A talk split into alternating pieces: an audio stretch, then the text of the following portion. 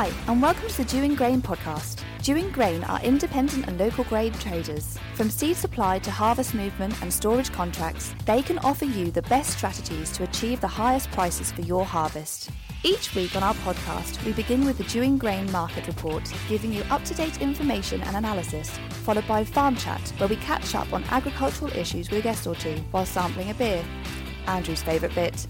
So let's start with Andrew Dewing and this week's market report. Welcome to the Market Report. What follows are my thoughts or gut instincts on what the market is going to do. It is not an instruction to trade. Any decision to trade is yours. Market Report for week commencing 4th of October 2021. Well, spectacularly wrong on the feed wheat price. I said that I didn't think anyone would particularly want to own NOV wheat futures at 194, and the market currently is bid 202. So it's a nice eight pound oops, got that wrong moment, which is, yeah, I don't suppose anyone's particularly delighted if they listen to that, but I'm certainly not very delighted with my view that I had. This is obviously being driven from outside this country, in my view. We are cheap in the world, but yeah, it's pretty steamy stuff. 202 on the futures. And that means 200 X farm for probably March, something like that. Yeah, it's jumping around a fair bit. It may well go up another three quid or down three. Who knows? I'm just a grain trader and I'll guess. And uh, if I get lucky, I'll pretend I knew what I was doing. Anyway, so feed wheat's on fire and everything else goes with it. So, feed barley, there are people with feed barley boats to fill who are having to pay lots of money for it, and they are bidding an awfully large amount of money for it. So, we understand 186 delivered is available to farmers to ports, which is the merchants are paying that direct to the farmers but not bidding in the trade, which is fair enough. Yep, they need to fill the boats, and it's a very firm market, very much in the farmer's hands as to whether they can be bothered to sell it or not. The very, very biggest issue of all has been or is the fuel crisis, stroke the haulage crisis. I mean, we had seed delivered out to our farmers out this way, and the guy who brought his lorry flat sided down from Lincolnshire on the way home ran out of fuel because he could not get any diesel to keep his lorry going. So the next day's deliveries for that lorry were off the pitch until he could get his lorry sorted out. It is an unbelievable situation for a modern country. I understand Europe isn't in this position, so it is the dynamic of the UK only, which is a shortage of drivers, which is just nothing to do with Brexit. Okay? And we are in a position where it changes the dynamic of what we can and what we can't do. We've got commitment to our customers to deliver stuff, and we're finding it very hard to get enough lorries to do that. The sugar beet season's about to start. It's a muddle. It's a proper muddle. So farmers with lorries are going to be very popular people. It's certainly something that focuses the mind on how much haulage rates are. Anyway, with that cheerful kind of background, unexpected extra money, and more importantly, extra stress because you can't get fixings covered type moment, you have to throw that into the mix with what happens next. Strategically selling your grain for a contractual month, making sure you move the cheap contracts in case people try and play some sort of game with you and you can't find the lorries, you're in trouble. So this is quite a difficult moment and hopefully you have a relationship with your farmers which is understanding and fair cuts both ways. At this moment, every contract we've got, X farm, is lower than the spot price because contract price is at contract high. Yeah, let's hope uh, let's hope our farmers like us, hey? Yeah, there's a wish. What else can we talk about? Oilseed rape.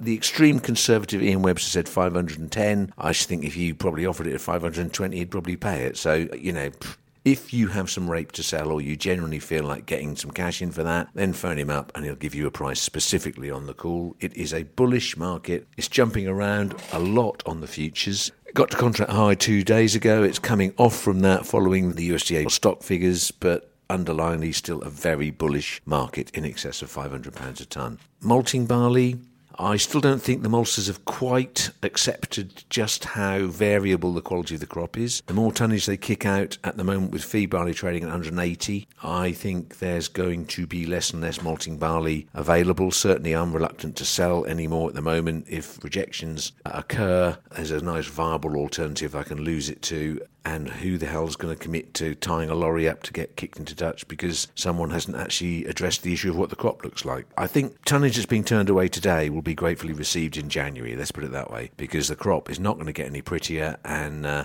it is what it is. And in the meantime, you know, there's a number of people with boats going out the country, quite happily exporting the surplus. So, I'm malting barley buyers for the maltsters, you need to have a word with your intake. Other than that, it's been a unbelievably stressful, irritating, nasty week of people being disappointed with movements or moisture claims or you name it. Everybody's moaning about it. So let's hope next week is a bit sunnier. And tonight we have the Aylsham Grain 40th anniversary party. And luckily there's four barrels of beer. And bluntly, I think we're going to hit it fairly hard because when we finish work tonight, shortly after as the party starts. So, uh, yeah, happy birthday, Aylsham Grain. Thank you. Thank you for listening. Please remember that any decision to trade on this opinion is yours. If ever there was a time to own central grain store tonnage, it's now. Yare Grain at Cantley takes the worries and stresses of grain drying and storage away. Members of the store can harvest without delay and can bring their produce in the day it comes off the combine, all with discounted drying and servicing charges. Call 01493 700 447 or 01263 731 550 for details. Yare Grain, providing the grain handling you need. If your farm is looking to diversify, the first step is having the right website and logo. We are East Coast Design Studio and we're experts at creating websites that don't just look good but get great results. Don't send your money to London. We're from Norwich, so keep it local. Call 01603 728 978 or visit us online at www.eastcoastdesignstudio.co.uk. This morning, I have decided to cheer myself up. I've been told that my recent podcasts have been grumpy and miserable. So I thought, what shall I do? And I thought, I know, I'll go and see one of my bestest and oldest buddies who's been trading with me since 1942, Patrick Allen from Hickling. So, Patrick, good morning. Good morning, Andrew. Now, can you tell me what you were doing first thing this morning in the very wet grass? I was cutting the grass. Right, and that would be because you cut the grass in the rain, yeah? No, I do it at the same time every week. All right, so there's no weather dependent issue on that. It has to happen. Did you realise everybody else kind of waits for the weather to be right to cut the grass? It's like you don't care, do you? Not really. No. The stuff like that is what makes me cheerful whenever I talk to Patrick. So, Patrick, Hickling, I mean, we're very close to the North Sea here, aren't we? Yes. And the first question I always run on about is uh, the sea coming over the wall. Will it come and get you when the flood comes?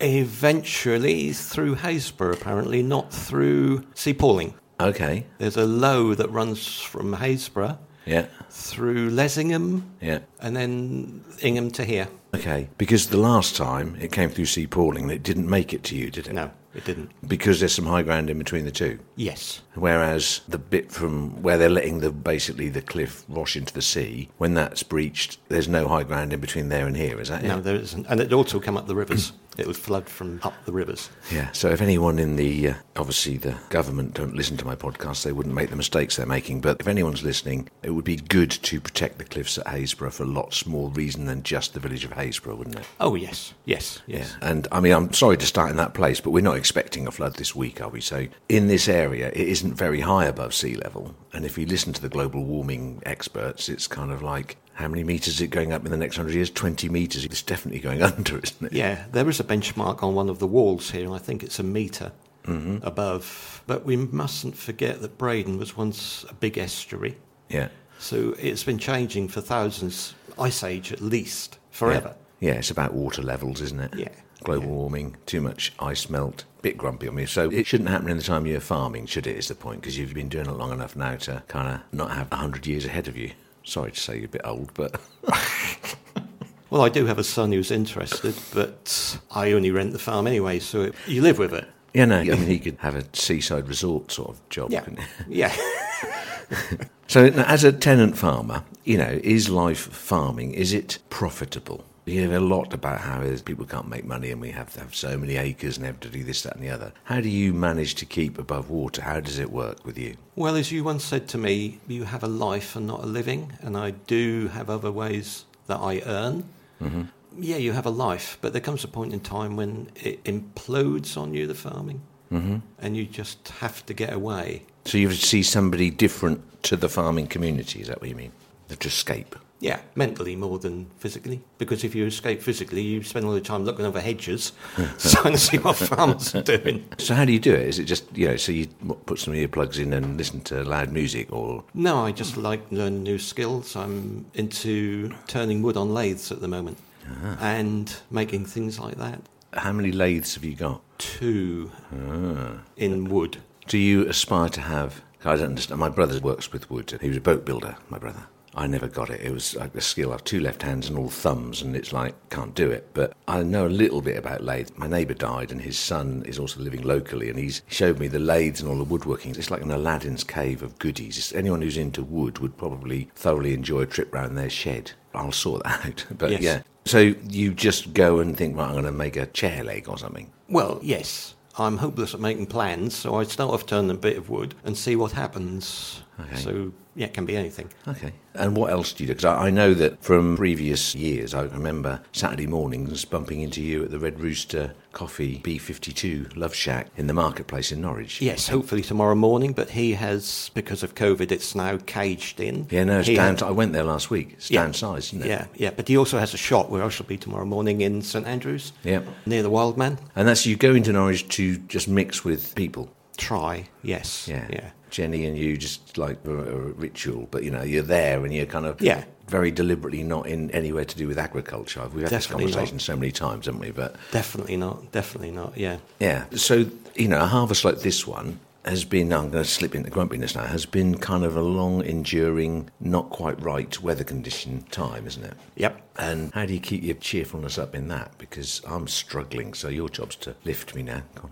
How do you do it? I don't know, Andrew. It's borderline. It is borderline. We've moved more stuff from you than usual because it was damp. You've still got a bit on the farm, I think. Now it's all gone. Has it? Yep. Yeah, well, probably a good thing. All gone. Yeah, I think so. I don't want to be storing the stuff wet. New shed is clear, so it can't get infected by insects that are going to come into the place. So Bugs exist, you know. I'm going to put this one out there for people. Who, people assume that a bug in a grain store, the grain store is the problem, and it keeps the bugs in there. Once the grain is gone, there's nothing for them to live on, and they don't. They don't sit there waiting for grain. They live everywhere, in every tree, in every ditch. What they find when they find a nice little grain store is an ideal place for them to do what they do and breed but they are all over the place. And there's a guy from Dealey's who does our fumigation who did a really good video that was in conjunction with AHDB. And he said he went camping, I think it was in Thetford Forest. And he found, while he was there, a foreign grain beetle under a piece of bark near his tent. And he did some satellite research about what the nearest grain store. One was six miles away and one was eight miles away. The point being, everyone assumes it's like, oh, that store's got bugs. It's not. Those things exist. It's the environment.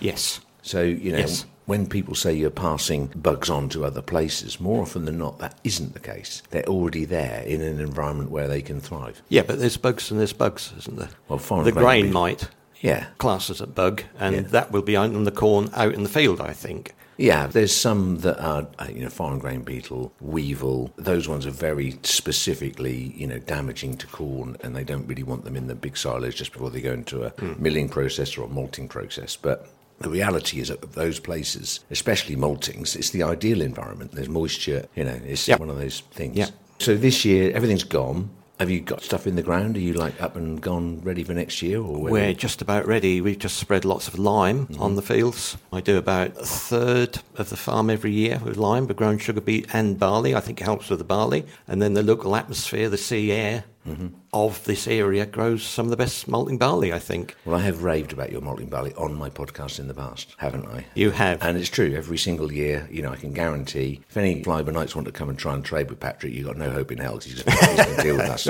So I can brag about this. His stuff is consistently 1.3, 1.4 nitrogen, and just, I don't know, I don't know how you do it. It's just amazingly bold, clean, nice looking barley, no matter what you try to do to it. Yes, a bit of skinning this year. Yeah. In the springs, winters Yeah. were good, but the yield was good. Yeah, that's the best crop, wasn't it? Oh, yes, I would have thought so. I, yes, I haven't done the sums, but yeah, I think so.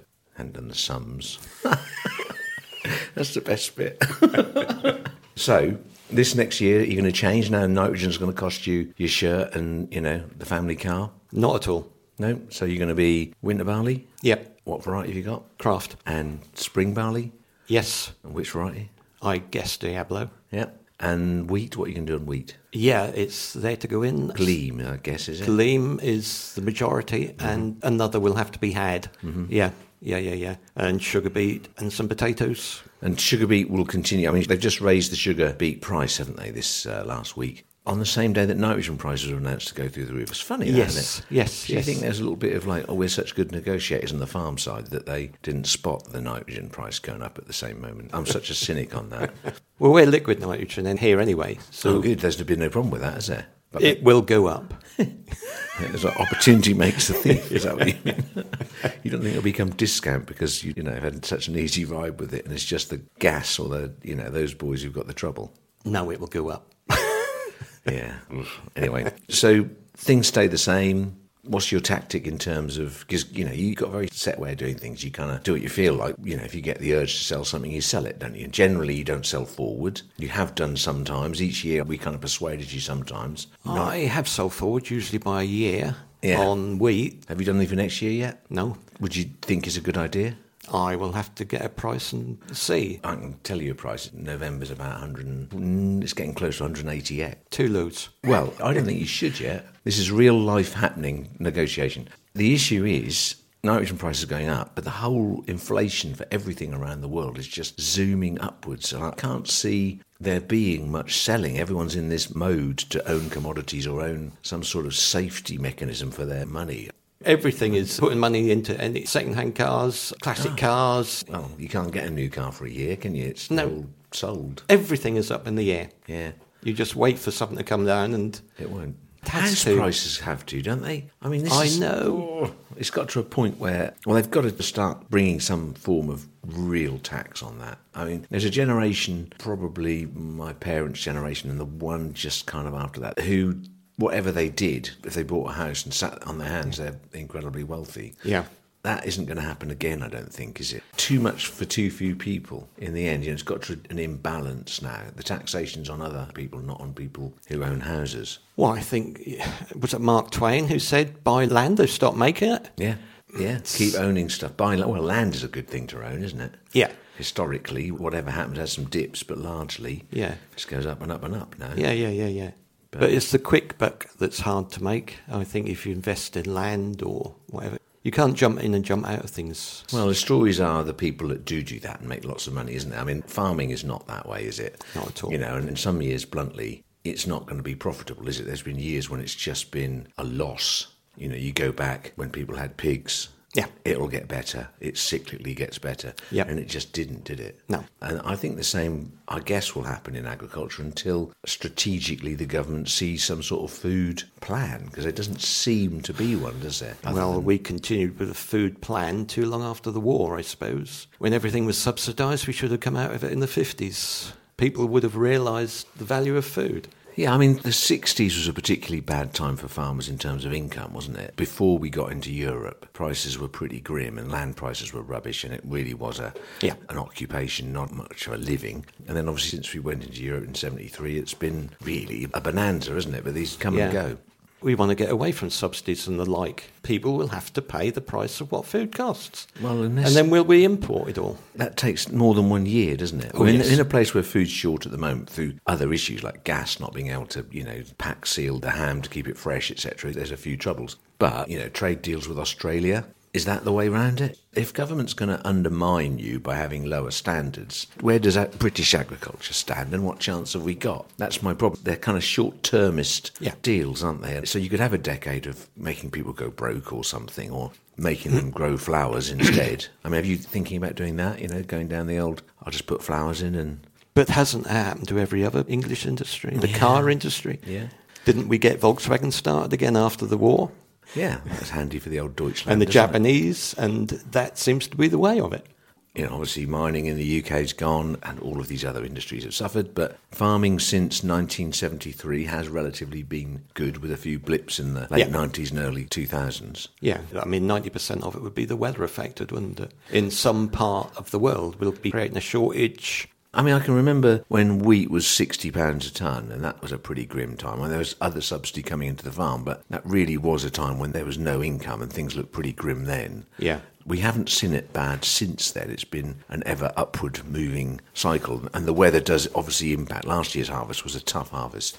Not this one we're in, sorry, the 2020 Yeah, yeah, yeah. harvest. And there's definitely been a lack of income or loss on some farms. This year should redress the balance with, you know, the level of prices and at the moment subsidy. Just the subsidy's beginning to slide off the edge of the cliff, isn't it, shortly? Yes. And it's then, you know, to make a decision do I keep bothering with this or shall I just go for the subsidy still and plant some cornflowers and paint pictures of them or something? Well, I'm prepared to go either way on that. Hmm. I hate subsidies and I hate being involved in it. So you'd rather grow perfect malting barley, wouldn't you? Yes. What would be the ideal price to grow perfect malting barley if there wasn't a subsidy? £350 a tonne? That's the price that Otter is at, and that's supposed to be a perfect That's milk. 250 isn't it?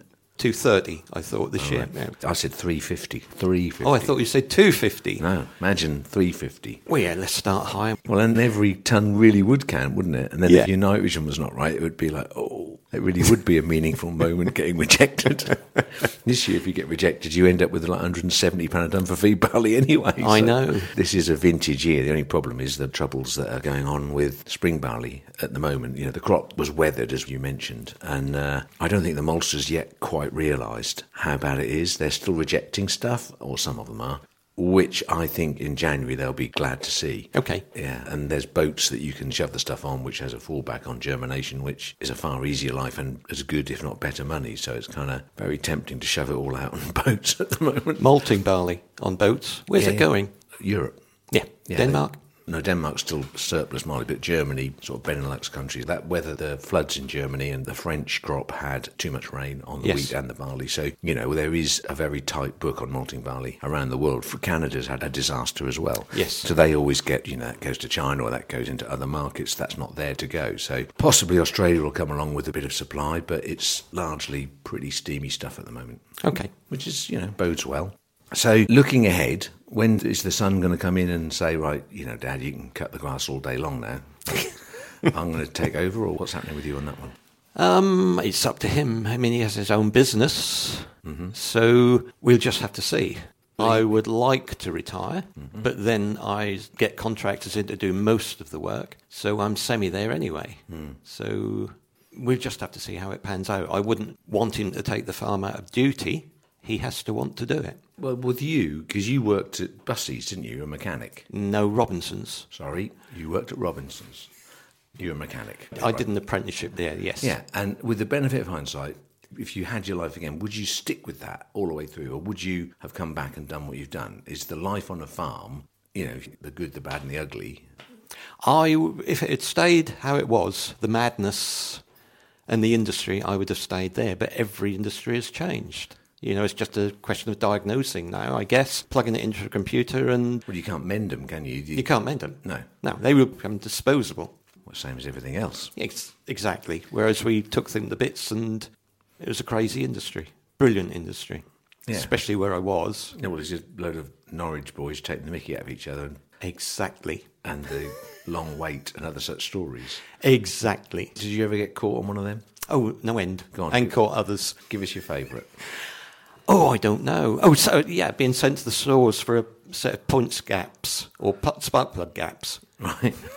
so you went to the stores and you went, so I'd like some spark plug gaps, Gaps, please. And yeah. they went, Well, "Oh." they just leave you standing there, wouldn't they? They're as wise as the guy who sent you.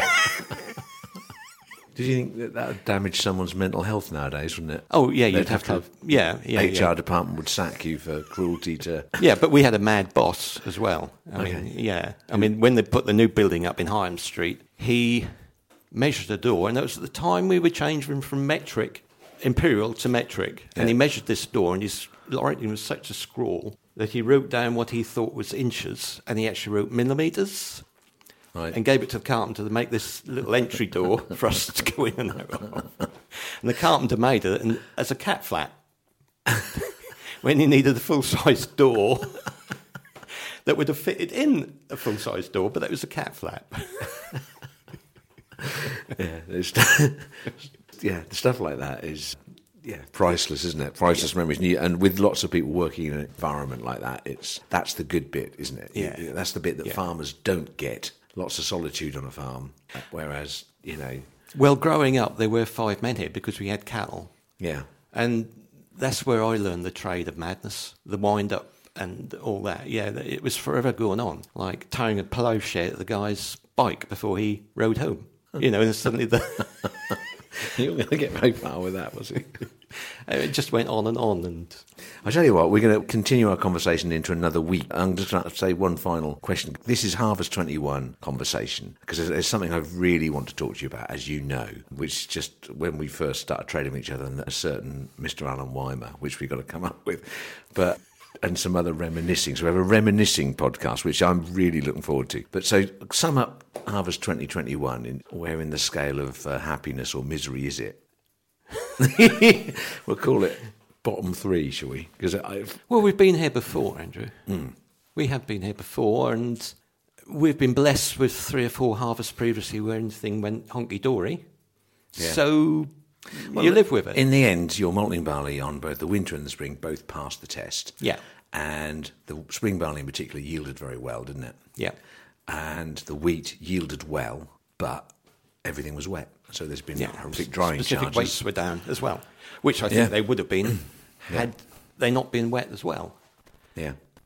It's well, the the reality is it's actually been commercially a reasonable harvest. Yes, drying charges are going to make the stores better off. They deserve a good year. I've been talking that one up, but otherwise it's just been. "Ah, Can you move it? It's going off in my shed. Yeah, yeah, yeah. We've been very fortunate with that. Yeah. brilliant haulier. Yeah, Who was your haulier? Tommy Tom Day. He didn't like being called Tommy. No, I know. Thomas That's- Davison. my head. Tom Davison. Yeah, indeed. Well, you know, they are Tommy. There's a, or even Thomas. There is a plug.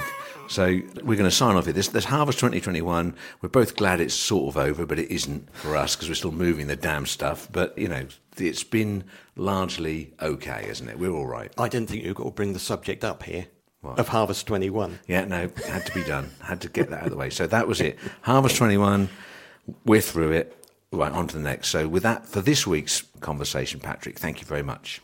Thank you. Thanks for listening. Make sure you subscribe to get new episodes as they are released and follow us on Twitter. We are at Dewing Grain.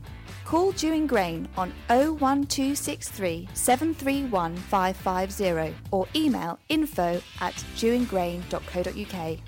The Dewing Grain podcast is produced by East Coast Design Studio in Norwich.